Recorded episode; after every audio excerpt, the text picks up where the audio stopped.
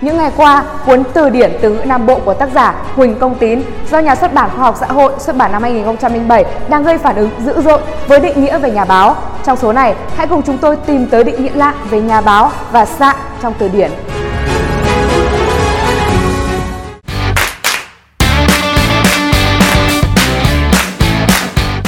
Cụ thể, cuốn sách này ghi rõ nhà báo được diễn giải là những người không có công ăn việc làm, thất nghiệp, đang ăn bám vào gia đình. Cuốn từ điển lấy ví dụ, ra trường rồi ở nhà, làm nhà báo chưa có làm được gì đâu. Tiến sĩ Huỳnh Công Tín, tác giả cuốn sách, nguyên là giảng viên bộ môn ngữ văn ở Đại học Cần Thơ, hiệu trưởng Đại học Võ Trường Toản, Cuốn từ điển từ ngữ Nam Bộ với khoảng 20.000 từ được Nhà xuất bản Khoa học Xã hội xuất bản lần đầu vào năm 2007 và Nhà xuất bản Chính trị Quốc gia tái bản vào năm 2009. Từ điển dày hơn 1.300 trang, giải thích ngữ nghĩa và dẫn liệu từ lời nói của người Nam Bộ trong cuộc sống. Tác giả cuốn từ điển giải thích rằng, nhà báo được hiểu theo nghĩa bóng không chỉ là những người làm nghề báo, từ này được đưa vào cuốn từ điển theo nghĩa không có công ăn việc làm, báo cha, báo mẹ để những người vùng miền khác khi nói chuyện với người miền Nam sẽ hiểu rõ hơn tùy vào ngữ cảnh câu chuyện. Tuy nhiên, các chuyên gia ngôn ngữ khác cho rằng không có cơ sở nào để khẳng định trong lời ăn tiếng nói hàng ngày Người Nam Bộ sử dụng từ nhà báo theo nghĩa thất nghiệp, ăn bám, báo cha báo mẹ. Cách nói này chỉ xuất hiện ở một số ngữ cảnh hẹp, mang tính trêu đùa, giải trí là chủ yếu. Ý nghĩa bóng mang tính tiêu cực như vậy cũng không phù hợp để cho vào từ điển và rõ ràng là từ báo trong nhà báo khác hoàn toàn nghĩa với báo đời, báo cô, báo hại. Nêu quan điểm về vấn đề này, Phó giáo sư tiến sĩ Phạm Văn Tình, Tổng thư ký Hội ngôn ngữ học Việt Nam cho rằng định nghĩa theo tác giả trong sách là không được. Nói gì thì nói, phương ngữ phải chỉ rõ phương ngữ vùng nào, sử dụng ra sao, còn từ nhà báo tiếng Việt toàn dân chỉ một người có nghề nghiệp đàng hoàng và phải định nghĩa cho đúng, ông Tình nói. Phó giáo sư tiến sĩ Phạm Văn Tình cũng nêu dẫn chứng có khi người ta hay nói là có người ở nhà ăn báo hại thì đó là khẩu ngữ nói vui thì được nhưng đưa vào từ điển phải thận trọng. Được hỏi về việc cuốn từ điển trên được ghi trên bìa có sự phối hợp của Hội Ngôn ngữ học Việt Nam và Trường Đại học Cần Thơ, Phó giáo sư tiến sĩ Phạm Văn Tỉnh cho biết sẽ kiểm tra kỹ vấn đề này và có câu trả lời sau. Đại diện nhà xuất bản Khoa học Xã hội cũng cho biết cuốn sách này được xuất bản đã lâu, nhà xuất bản đang xem lại các tài liệu lưu trữ. Khi có thông tin chính thức, đơn vị sẽ phản hồi tới báo chí.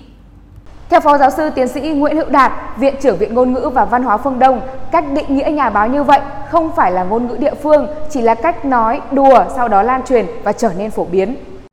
Ông ví dụ, ở miền Bắc, người dân có cách nói tương tự như ăn bám, ăn báo cô, tức chỉ những người không việc làm, nhàn rỗi thất nghiệp. Tuy nhiên, đây chỉ là cách nói đùa thông dụng ở địa phương, không phải văn hóa hay từ ngữ đặc trưng đại diện cho văn hóa địa phương.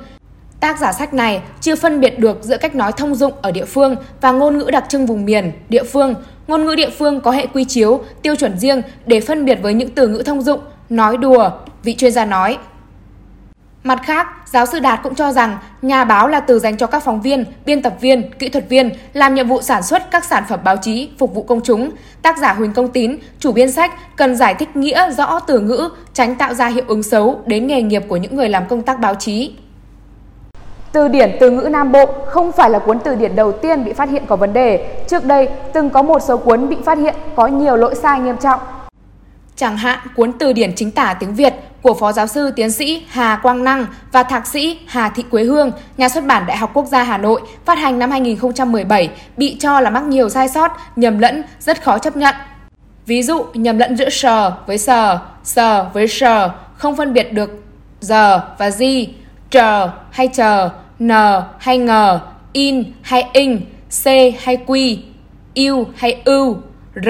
hay gì, r hay giờ, nhầm lẫn giữa cách viết đã từng tồn tại với chuẩn chính tả hiện hành giữa từ đồng nghĩa với từ có hai dạng chính tả. Trước đó, từng có một cuốn từ điển khiến nhiều người phải hãi hùng, đó là cuốn Từ điển tiếng Việt dành cho học sinh của tác giả Vũ Chất. Cuốn này đưa ra một loạt các định nghĩa gây sốc, ngô nghê, bi hài, thậm chí là sai lệch về kiến thức, khiến cho dư luận hết sức lo ngại, kiểu như bia là tấm đá có khắc tên ngày giờ chết trước mả, bồ bịch là bạn bè thân thích, ngồi là đặt đi xuống chỗ nào, vân vân. Sau đó, vào ngày 17 tháng 10 năm 2014, Cục xuất bản, in và phát hành thuộc Bộ Thông tin và Truyền thông đã ban hành quyết định thu hồi và tiêu hủy cuốn sách của tác giả Vũ Chất do nhà xuất bản Hồng Đức, nhà xuất bản Văn hóa Thông tin, nhà xuất bản Trẻ và nhà xuất bản Thanh niên ấn hành.